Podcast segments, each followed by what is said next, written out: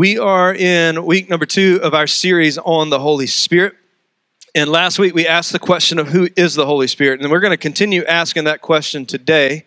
And then next week we're going to switch it, not ask who is who is he, but if I have Jesus, do I really need the Holy Spirit? And we're going to look at some of the more in detail uh, things that he does. But um, so when we asked that question of who is the Holy Spirit, it led us to Acts chapter 2, where we found these disciples sitting in an upper room waiting because Jesus told them, Go and wait, and the Holy Spirit is going to come, and you're going to know when He comes. And we know that He came in two forms. There was a, a wind that blew, it was a mighty rushing wind that happened within that room, and then the fire fell. And when the fire, the little pieces of fire came upon their heads, and it was a sign for them, like we probably didn't catch it. But when we look at it, they immediately thought there's two things here that symbolizes our ancestors, and that is the fire and the wind, which took them back to Exodus, when God led them by day. He led them in a cloud, a pillar, a, a big pillar that was more like a tornado that was spinning constantly. That was a reminder that God is here. And then at night, God led them as a pillar of fire. And they pieced these two things together that the presence of God was in this place. But rather than there being one fire, there were multiple fires above the heads of the disciples. And the Bible tells us that immediately they went out and they recognized that they had experienced this thing that Jesus had told them. It was the Holy Spirit. That now, rather than leading them at a distance and coming upon them, the Holy Spirit was now living within them. And their boldness immediately pushed them outside the four walls of their room and into the city streets where there were multitudes of people that spoke multiple languages representing all of the known world at the time. But their boldness, through the Holy Spirit's work, they began to speak and in the process of speaking, lives begin to change. And so they caught these things. They knew these things. They, they knew that there was something different. I, I love in those same verses of Acts 2, Peter gets this brand new boldness. Remember, he was a little bit of a coward when they said, Oh, it was you that were following Jesus. Oh, no, no, no, it wasn't me. I don't know the man. I don't know the man. And Peter left. And when Jesus sees Peter again after the resurrection, Peter has gone back to what he always knew he's fishing. He'd been out all night trying to catch fish. And then Jesus walks up on the shore and calls him. He had a little bit of a coward in, within him, a little bit of a fear that was within him. But now, fear has been driven out because the Holy Spirit has pushed it out. He is indwelling within Peter. And Peter begins preaching. There's no seminary training. He doesn't have any kind of a five point sermon that's going on here. He just preaches what God's told him to say with boldness, with, with clarity, he's preaching. And the Bible tells us that in this moment, there were over 3,000 people in that moment that responded to the gospel because of what had happened. It wasn't on Peter's doing, because Peter could have never done this without the Holy Spirit. He could only do it with the Holy Spirit giving him the things and the boldness to be able to carry this out. So we said every country in the known world in that time was in the city of Jerusalem that day, and the disciples, through that power, the Holy Spirit, were sharing the gospel in the native tongues of the people, languages they have never spoken before. They're now able to communicate with these people. And the people hear it and they take these, these guys are just Jewish people. They're, some of them are Galileans and they're speaking our language. How did they know what it was? And that was all last week. But today I want to shift a little bit more to some practical truths of who the Holy Spirit is. Because I think it's so essential that we, we get this that we understand who He is. He is a part of our lives that I think for a lot of people, especially in, in the church with Christians, that we fail to acknowledge the Holy Spirit.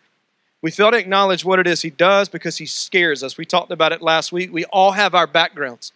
That we all, when we say the word Holy Spirit or Holy Ghost, it conjures up some type of memory or something that you've learned that maybe you're comforted in, or maybe even something that you're scared in. And what we've asked to do is just to for just for a couple of weeks, just take all those things and just push them to the side for a second, and let's all revisit the scripture to make sure that the things that we learned along the way about the Holy Spirit are true. Like when, when I'm thinking about this, and I, and I would like to say too, we need to note that you and I will never fully understand the Holy Spirit. We'll understand Him, we'll understand bits and pieces, but we'll never fully understand the Holy Spirit. Just like we'll never fully understand God in this lifetime. And that's okay because people are like, well, how can you serve a God you can't understand? Well, if I could explain God, if I could explain fully the Holy Spirit, is he really as powerful and as big as he says he is? I can't. And so you have this powerful Holy Spirit that we can't explain, but I want to tell you this morning it is okay for you to question things that you've learned along the way on the Holy Spirit. And I'll, I'll, even take it a step further. It is okay to question the things that even I teach from this floor right here on is this true or not. It's, it's totally fine. I think for far too long we've been accepting everything that we've been taught. And it's caused for a lot of us a lot of damage. That we just assume this is what it is and this is the way it always is, but we haven't allowed the Holy Spirit to speak into the passage for us. One of the highest honors that I get as a pastor is when we sit and gather here on Sunday and we teach and we learn. And then you guys spread out into your groups and you begin having conversations and you begin talking about the Holy Spirit. Like this week, I've got so many texts of people saying, Hey, it brought up this, and there's a bunch of questions that are happening. If you're wondering what that noise is, that is the mighty rushing wind trying to come into the building and fill this place right now. Um, but what, what you find is it's okay to question the things that you've been taught. I mean, I did it. I remember my senior year of college, and I'm sitting in a Bible class. I'm like, this stuff makes no sense to me. This is not anything that maybe I've learned. I don't understand it. And so I gave myself permission to forget everything that was non essential and push it to the side. Of course, I still believe that Jesus was who he said he was. Yes, I still believe that he was resurrected. But those non essential things, like what I was taught about the Holy Spirit, what I was taught about whatever, was a non essential belief. I gave myself permission to say, we're going to relearn that from what Jesus said about it.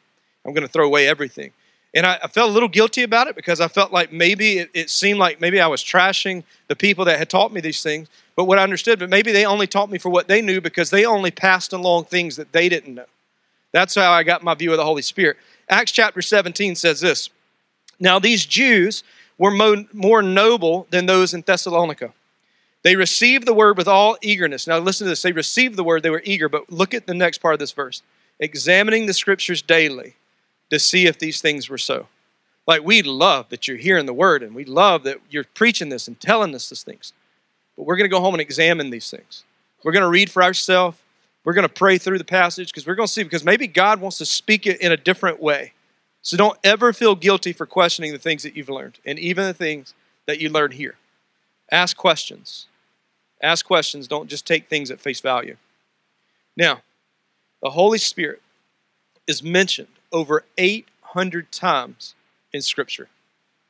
So, how is it that we've, many of us have grown up in church and we haven't really talked about the Holy Spirit? Have we just dodged 800 places that the Holy Spirit is mentioned? Maybe for many of us we have. Because again, I think for me and my story was the Holy Spirit scared me. What happens when this thing lets loose? Like, I don't want to speak in tongues. I don't want fire to pop above my head. Like these things scare me. And when you look that is over 800 times, we look back and you have to do what we call in, um, in hermeneutics, it's called the law of first mentioned. So if the scripture has been mentioned, the, the Spirit of God has been mentioned 800 times, we want to go back. Where's the first place that that was mentioned? And wouldn't you know it? We, we don't get any further than Genesis chapter 1, verse 2 we see the Spirit at work right in the middle of creation, where it says that the Spirit of God was hovering over the waters. And when He created man, He said, Let us, Father, Son, Holy Spirit, let us create man in our image, the Trinity. We find the Holy Spirit heavily at work in the very beginning of time in creation.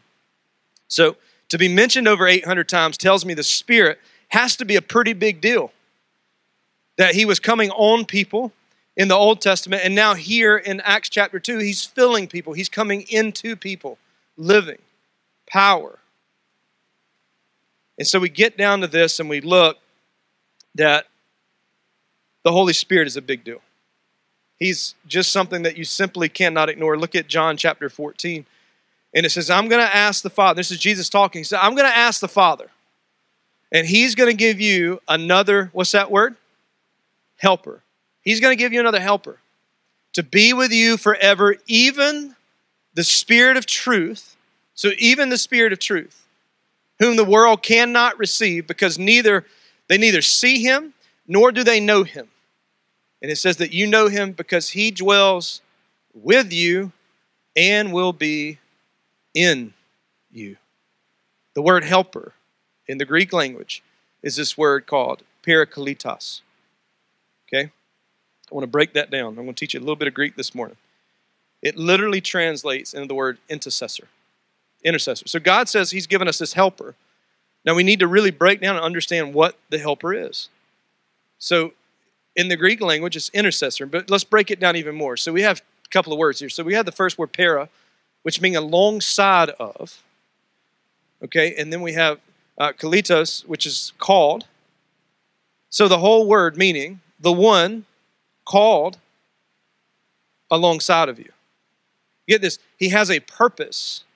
And one of the purposes of the Holy Spirit is that he has a calling to walk beside you and to dwell within you. This is really good news.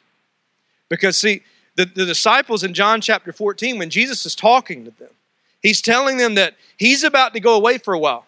Anxiety's through the roof for these disciples because all they've known for the last few years is Jesus. That's all they knew. They, they spent all their time, they gave up their livelihoods to walk and learn and become disciples under him. And here they are standing, and Jesus is telling them, I'm going to go away. And it's good that I go away. And now they're, how is that good? You're leaving us. He's like, listen, I'm going to send you a helper. So don't think because I'm not here, I can't be with you. I'm going to send you a helper who's going to help you. He's going to be alongside of you. He's going to be personal for you. And now, they have known that Jesus has done crazy things in front of them over these last few years. Sick people have been healed, deaf people can hear all of a sudden, the dead have been raised. How is any of this going to happen anymore that Jesus is leaving? This is where their panic starts to set in to their situation. And when we look at it, he's looking at them saying, Listen, I'm, I'm sending you this comforter, I'm sending you this helper. It's going to be okay. Because Jesus never just leaves us in a void, He always provides in some manner, some way, shape, or form. He said, I'm sending you this comforter. He, he's saying that I'm going to ask the Father to give this to you. It's a gift to you, to be with you, not temporarily. I was here with you temporarily, but I'm going to give you someone that's going to be here for ages to come. He says they're going to be here forever. And when you understand this verse in the Greek language, it carries so much more weight of understanding in this original text that God has gifted us with this helper that not only is called alongside of us, which was Old Testament, but he's called to live within us, which is New Testament. We carry the Spirit of God in every place that we go. People experience the Spirit of God through us. He says in John 14, again, he says, You know him, for he dwells with you and will be in you. I don't know if you're going through a difficult time, but can I tell you that the Spirit of God is with you? He is walking alongside of you. He is a personal helper who has been called, again, not only to walk with you through life, but to also dwell within you. You are the temple.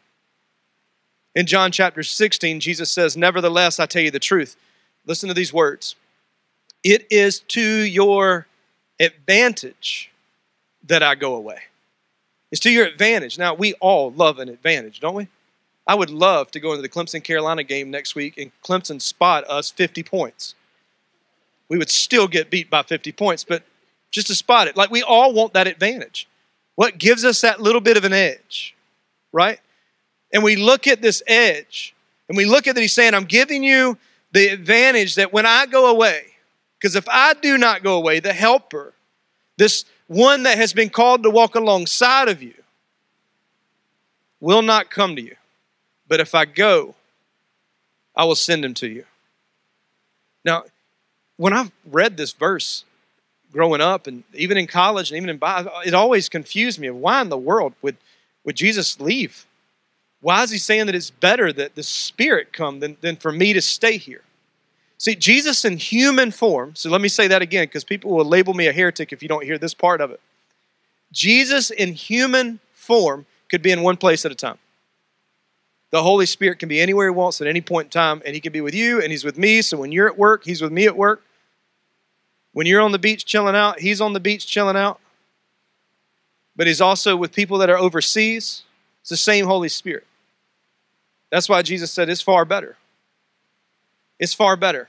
You don't have to worry about coming just to see where I'm at. I got the Holy Spirit, and the Holy Spirit's going to go wherever you go. He's going to be in you. You carry. You are a carrier of the gospel.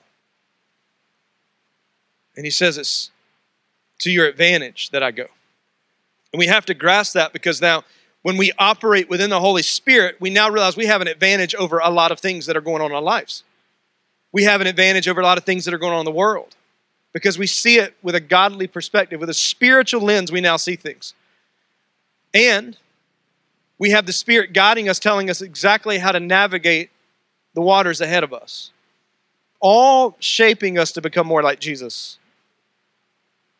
And so it is our advantage. So we understand that the Holy Spirit is this helper that has come alongside of us, that He's our counselor, then why is it that sometimes people live spiritless lives? This is a question. I had someone send me a lot of questions um, this past week after we had this conversation. And one of the questions was, why? Well, if the Holy Spirit is this, why do people in churches and people that call themselves followers of Jesus, why do they live spiritless lives? I think that's a great question to ask because I think we would all admit that at some point or another, we were there. Even as a believer of Jesus, I felt like there's been a point that I was there, that I was loved Jesus, but I didn't know his spirit, and I was so spiritless in the way that I was going through our life. So, my answer, I think, is, is two pieces of this of understanding why do some people live this spirit-less life? Number one, I think some people aren't even aware of the Holy Spirit. Some people aren't even aware of it. They may not even know. They, they just had this encounter with Jesus and they said a prayer and they raised their hand and they got counted and now they're saved. But they don't know what the Holy Spirit is. And that's a gift that you get. It's part of the package plan that we get the Holy Spirit. But some people aren't aware of that. Look at what Paul says, uh, excuse, excuse me, Luke writes in Acts chapter 19. He says, And it happened that while at Apollos was at Corinth, Paul passed through the inland country and he came to Ephesus. Then he found some disciples and he said to them, Did you receive the Holy Spirit when you believed? Now, these disciples were disciples of John the Baptist. The Holy Spirit, they weren't in the upper room in, in Acts chapter 2. And he says, Did you receive the Holy Spirit when you believed? And they said to him, No, we have not even heard that there is a Holy Spirit. And he said, Into what then were you baptized? And they said, We were baptized into John's baptism. Here's what, it, here's what that passage is really saying they knew Jesus, and they were preaching Jesus, and they were telling people about the life change that Jesus was having, because they said under the teachings of John the Baptist, Jesus' cousin, he would be killed. So they knew everything. But they didn't know the Holy Spirit. They had not experienced that yet. That had not been taught to them. So Paul asked them, Did you not believe in the Holy Spirit? What is that? What is that? And that's why we're in this series, because I think it's vital for us as a church not to be in a position to go, well, what is the Holy Spirit? Like, some people know what the Holy Spirit is by name, they've heard it, but they don't know what he does, they don't know who he is. And these disciples of John were not at Pentecost, they didn't experience any of this stuff. And they knew about John the Baptist, they knew about Jesus, they just didn't know about the Holy Spirit. It had never been taught to them. And so I think maybe for some of us, there are many people that, and, and it's okay, you just don't know anything about the Holy Spirit. But we want to change that. We want to make sure that you do. Um, maybe there are people that have heard about them, and that's okay. And maybe you just ask, well, who is this Holy Spirit? Because I don't even know who he is. And maybe you don't even know who Jesus is yet. Maybe it's just a name that you know. But there's a whole other world of power that's available to the believers through God when we understand the Holy Spirit and we're made aware of who He is and what He does. A lot of people just don't know about it. And I don't want us to be that church that just doesn't know what He is and we don't depend on Him constantly. Like our church depends on the Holy Spirit to lead and guide and direct us in the things that God wants for us. And we got to be okay with that, even when we don't know exactly where this Spirit is leading. It's a weird thing sometimes. So, in order for us to be in a position to disciple people, we have to understand both who the Holy Spirit is and why He's important in our daily lives. So, have you ever discovered something in your life that was so life changing? Like when you first saw it, you were like, game changer, right here. Maybe it was the way that you, uh, maybe it was a cleaning something in your house, maybe it was something about your car. Like I ran across a game changer the other day that was a life hack. I love anybody life hack people. You love a good life hack. All right, so I feel alone. So I'm about to change your life. You're about to love it. So I love eating chick uh, McNuggets or nuggets. God, I apologize for just for just ruining Chick Fil A like that. But I love eating a good Chick Fil A nugget. Anybody with me? Like, can you feel the now? You feel the Holy Spirit in that all of a sudden, right? Good Polynesian sauce. Y'all don't know what y'all don't know about the Polynesian. Y'all too busy on the Chick Fil A sauce. Who needs Chick Fil A sauce? You need Polynesian. Just let it let it rain. And I love it, but you know the, the, the most difficult thing is trying to eat a nugget and drive at the same time. I can't text, eat, and drive all at the same time, right? I ran across this life hack. Have y'all seen this? Oh my gosh. Did y'all know why that hole was in the top of the nugget box? Because it fits through your straw and it now sits on the cup. And you can drive, eat nuggets, drink, and dip all at the same time. I had no clue. I just thought the hole was there for ventilation purposes. But it's there to hold the straw. And maybe it's not really there to hold the straw, but some genius figured out that now it is. And Chick fil A has taken credit for it. It's a life changing life hack. I would tell you to go try it today, but as Kanye said, closed on Sunday. Chick fil A is not open. But it's, it's a game changer. They're like, when you figure that, there's no more swerving all over the road while you're trying to eat. There's no more crying when you drop that one fry, that one nugget in between your seats, and you get it about three months later when you go to clean it out. It's, it changes the whole Chick fil A driving experience. And a lot of people know nothing about that. Now you're educated. Now you know. Monday is going to be amazing. But that's the same thing with the Holy Spirit. That hole in that box has always been there. The Holy Spirit has always been here. We just didn't know. We just didn't know. We weren't aware of it. We had it. We had a possession of it. You've all held the, the, the nugget box in your hand, but you just didn't know what you had. And we've all had the Holy Spirit, and sometimes we just don't know what it is that we have. So some people live a spiritless life because they're just unaware of his power and his presence. They've never experienced it. The other reason I think there's so many people that are living a spiritless life are many are just unaware. Some people are just simply resisting the Holy Spirit. Some people are just simply resisting it. I believe that there are a lot more people probably in this category than there is the first one. But the Holy Spirit prompts you to do something, and you say, uh, I don't want to do that. I don't want to do that. I mean, anybody besides me, because I, I know I've been there. The Holy Spirit would say, Go do this. that doesn't sound right. Me telling the Holy Spirit that something doesn't sound right. That doesn't look right. I don't like the way that sounds. That'll humble you real quick when you begin telling the Holy Spirit these things. And maybe maybe you've been in a situation where you're about to do something that, and it wasn't right, and the Holy Spirit goes, "Hey, mm, that ain't right.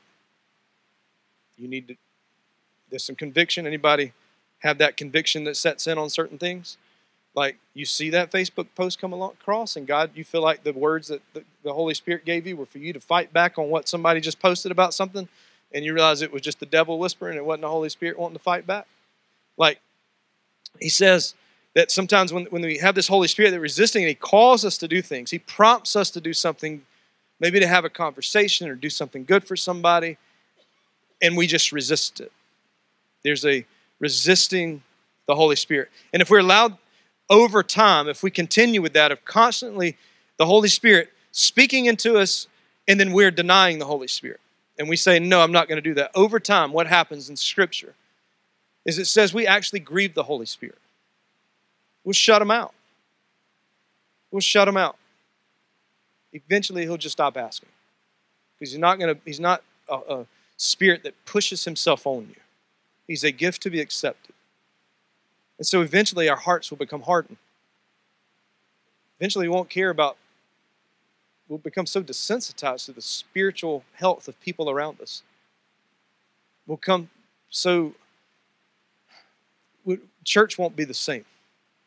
Because it'll just be a place that we gather together just on a Sunday to learn some scripture and sing some songs and drink some coffee and have some conversations and leave and it doesn't mean anything, we'll become so desensitized when the Holy Spirit's trying to lead us to do things. And there's just times that we just try to hear the prompting and we just push it off. I, I think about Stephen in Scripture, who we can find in the New Testament. He was a young, bold believer who went directly to the Jewish court system, these, these religious people, and he goes to them and basically he chews them out. Like he go like that's pretty bold. Like if you walked up to the judge tomorrow and you just like chewed him out, told him what you thought about him, right? Not Holy Spirit leading, by the way, if you choose to do that.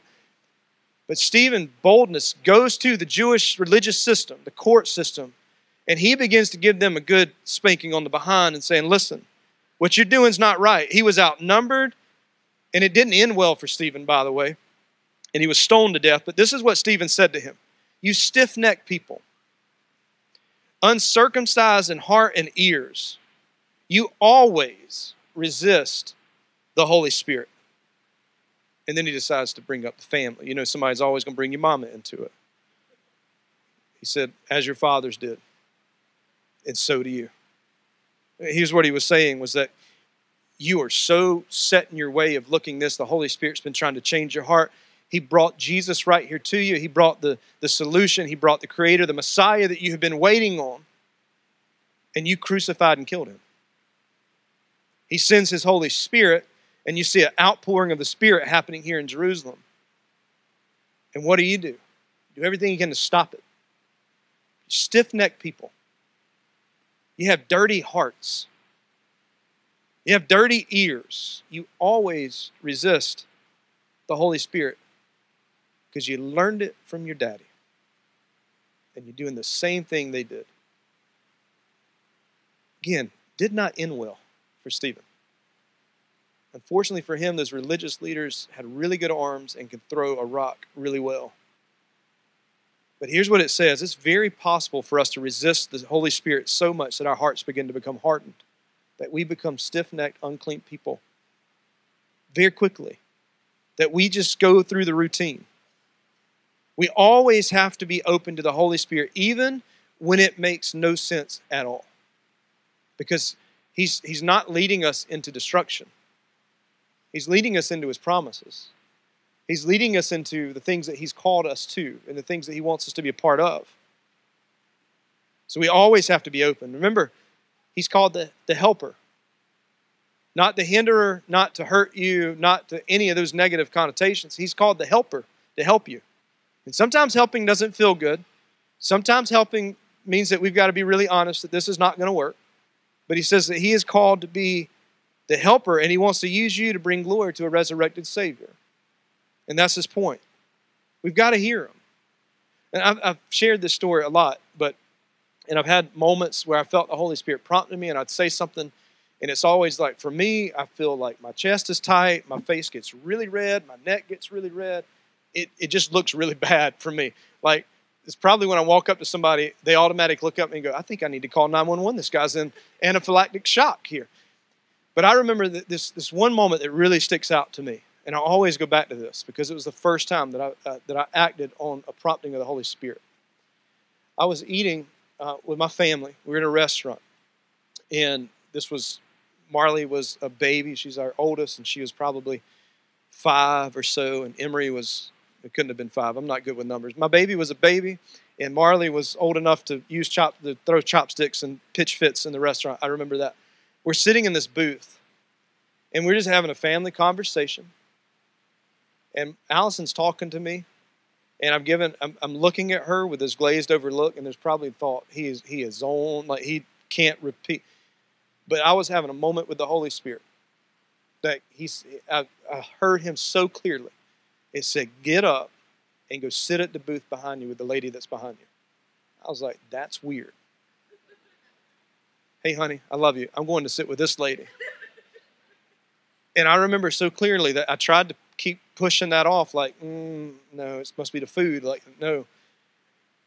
But I kept hearing the Holy Spirit say, You got to trust me on this one. So I looked at my wife, and this is the way I started this conversation. This is going to get weird. You got to trust me.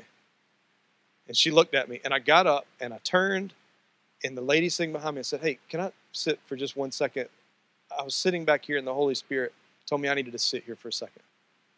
And she said, Yeah. So I sat down and I looked at her. And this is when I had no clue. Like, that was all the instruction the Spirit had given me at that point. Now it's just creepy. It's like live PD scenario. But I'm sitting there, and this is where the scriptures became true when he said that I'll give you the words to speak. The Holy Spirit will give us the words to speak when we need to speak it. He said, You look at that lady and you tell her that I'm going to give her a peace that will surpass all understanding. And I said, Ma'am, I don't know what's going on in your life. And I'm not here to recruit you to a church or to over spiritualize it. But I was sitting back there and I didn't know what I was supposed to say. And God told me to tell you that you're going to have a peace that'll surpass all understanding.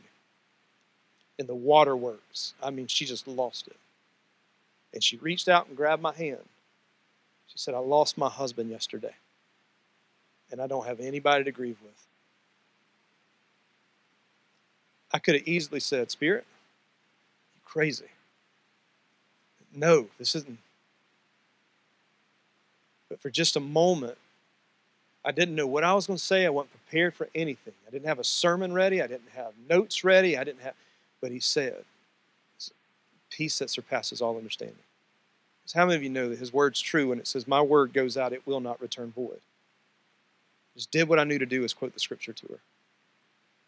And we sat there for like three minutes, and I prayed for her, and I gave her my email if she needed anything. And I got back, and I sat back down with my wife, and she's just going. It was silence. It was just a prompting of the Holy Spirit. And, and here's what I got from that. I feel like the Spirit does that all the time. And we just miss it. We just miss what He's telling us to do. Because we get so caught up in everything else that there's a world around us that He's speaking into that we won't change, and God's trying to use us to be the initiators of change. That's what He wants, is for us to hear Him. Let me go through three things very quickly. Because these things came so true in that moment for me. These are three things the Holy Spirit will do for you. The Holy Spirit will comfort you. He comforted her sitting in that booth that day. She went to that place to sit by herself. Not even trying to eat a meal, but just to get silence. And the Holy Spirit met her and comforted her through somebody like me, a donkey. God wanted to speak. He comforts. That's why he's called the comforter. He's going to comfort you when you're hurting. In John chapter 14, 16, in the King James Version, it says it this way And I pray the Father, and he shall give you another comforter, that he may abide with you forever. That's good news because when we're hurt and the world's down on us, God says, I'm going to comfort you. And he can comfort you when the, the peace that surpasses all understanding, he'll comfort you. Here's the second thing the Holy Spirit can counsel you. He can counsel you. He's your counselor, He's your God. You need the comfort, He'll give it to you. You need to learn how to walk through life, God wants to counsel and speak into your life, not just when things are going bad. He wants to speak in your life every day, every second, He wants to speak. He says this when the Spirit of truth comes, He will guide you into all truth. If you're being guided into something that's not truth, it's not God. Okay?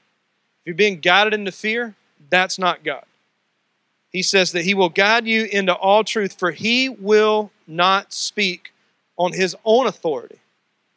But the Holy Spirit speaks because whoever, whatever he hears, he will speak. And he will declare to you the things that are to come. In other words, the Holy Spirit speaks on God's behalf. That's how He counsels. You get in godly counsel when He speaks into you. You don't, you don't know what to do in your situations in life. Start praying and ask the Holy Spirit to guide you. And then whatever He tells you to do, just do it. Don't question, just do it. Just jump out there. Have this faith that you just jump out there and do it because you know that God's called you to it. In Isaiah 30, 21, it says, And your ear shall hear a word behind you, saying this This is the way you should walk in it. And when you turn to the right and when you turn to the left, walk in it. In other words, as you're walking through life, the Holy Spirit's counseling you, He's guiding you, He's speaking. Go left, okay, and go right, all right, because He's speaking on God's authority. Here's the last thing the Holy Spirit will comfort you, He'll counsel you. Third thing is, God, the Holy Spirit will convict you. John 16, 8 says this And when He comes, He will convict the world concerning sin and righteousness and judgment. He's going to he's going to judge the world. He's going to convict. He doesn't convict us to tell us that we've done so wrong and so bad. He convicts us so that we change the behavior to come more like Jesus. He's not looking for us to mess up. It's not like a whack a mole game where he's just waiting on us to pop up so that he can smack us right back down. What, he, what he's saying, I come to convict you because I want you. This is that spiritual discipline. It's that discipline that God gives, that he loves to discipline to push us towards God because we've gotten away. He said, I want to convict you. The word convict, it means to expose in the Greek language, to cross examine for the purpose of conviction, as, as is convicting a lawbreaker in a court of law. There are two parts of the Holy Spirit's work of conviction. Number one, it's a one time event that we feel conviction that we are so far from God we need Jesus. And we allow Jesus to save us. That's the first conviction. But the second conviction is an ongoing work that keeps us close to Christ. We get away and He speaks and convicts us right back to where we're supposed to be. The initial convicting work of the Spirit opens your eyes to your spiritual helplessness and the need for a Savior. I mean, think about it. Maybe perhaps you first learned of Jesus from a friend. Maybe it was a sermon. Maybe it was a book. Maybe you read the Bible. Maybe you grabbed a Gideon's Bible but it was the Spirit's work that exposed to you your desperate situation that's apart from God. Did you know that we as a church cannot generate salvation? Like, we can put on worship services, we can baptize people, we can have incredible worship, we can have all those things. And we can do all those things without the Holy Spirit. Did you know that? You know what you can't do without the Holy Spirit? You can't have salvation. You can't have salvation without the Holy Spirit because the Holy Spirit that convicts. We may try. We may try to up our salvations, but can I tell you that only the Holy Spirit can do that? And we have to allow Him to do that. It's not our job to convict people, it's our job to disciple people. The Holy Spirit will do the convicting to get them where they need to be for that. You know, when God calls you, He called us out to sow seeds, spread the gospel. He never called us to go examine the soil first. He just told us to go throw the seeds. He'll take care of the soil. That's all we got to do. So He convicts. He convicts. It was the Spirit who caused you to see that Jesus died. That's how we came to this place. So as we as we look at the works of the Holy Spirit, He comforts, He counsels, He's our helper. Maybe today you're made aware of who He is. Maybe you're saying, I've, I've been a follower of Jesus for a very long time, but today I realize who He is. I know who He is. I see Him at work in my life. I want to give you a little bit of accountability, please, because I want us to start mm-hmm. operating as individuals depending on the Spirit. Here's what I want you to do. What one thing in your life this week do you need to rely on the Holy Spirit for? What one thing? Write that question down. What one thing do I need to rely on the Holy Spirit for today? Need comfort? Need counsel? You need some conviction? What, Where do you need to depend on the Holy Spirit? I want to pray for us, and I just want to ask that as we go into a time of response, we have people that just want to pray for you. Maybe you feel convicted and you just need you just need somebody to pray for. Maybe you just need a hug. Or you need somebody to just look at you and say it's going to be okay. We have a team that's going to be over at the tent, and they'd love to pray for you. Maybe just like I just want to, maybe you just need to repent. Maybe you're like God's doing something in your life right now, and you've been exposed, and now you're aware of a Spirit, but maybe you're also aware that you've never experienced this Jesus before. And you want to pray and just allow Jesus to come into your life and be the Lord and Savior of that. Our team would love to pray for you. We would love to do that. Let me pray as we get ready to sing and to close this morning. Father, I ask that your Holy Spirit would do a work that goes beyond any words of explanation that I have, and that your Holy Spirit would be present. He is present, and we acknowledge him, and we ask him to do the works in our heart that only he can do. So, in these next moments, may we just lean in on your Spirit. May we just surrender to your Spirit our lives right now. So, when we walk out of this place, we will be Spirit led. Your word says that we were to walk in cadence and step with your Spirit. And I just pray today that we will more clearly know how to do that because we understand that you have sent your Holy Spirit to us as an advantage to come alongside of us. He's been called to walk with us and in us. May we realize the thing that we've had in our hand the whole time, in our lives the whole time. May we be aware of what He wants to do in and through us this morning. And we pray these things in your name. Amen.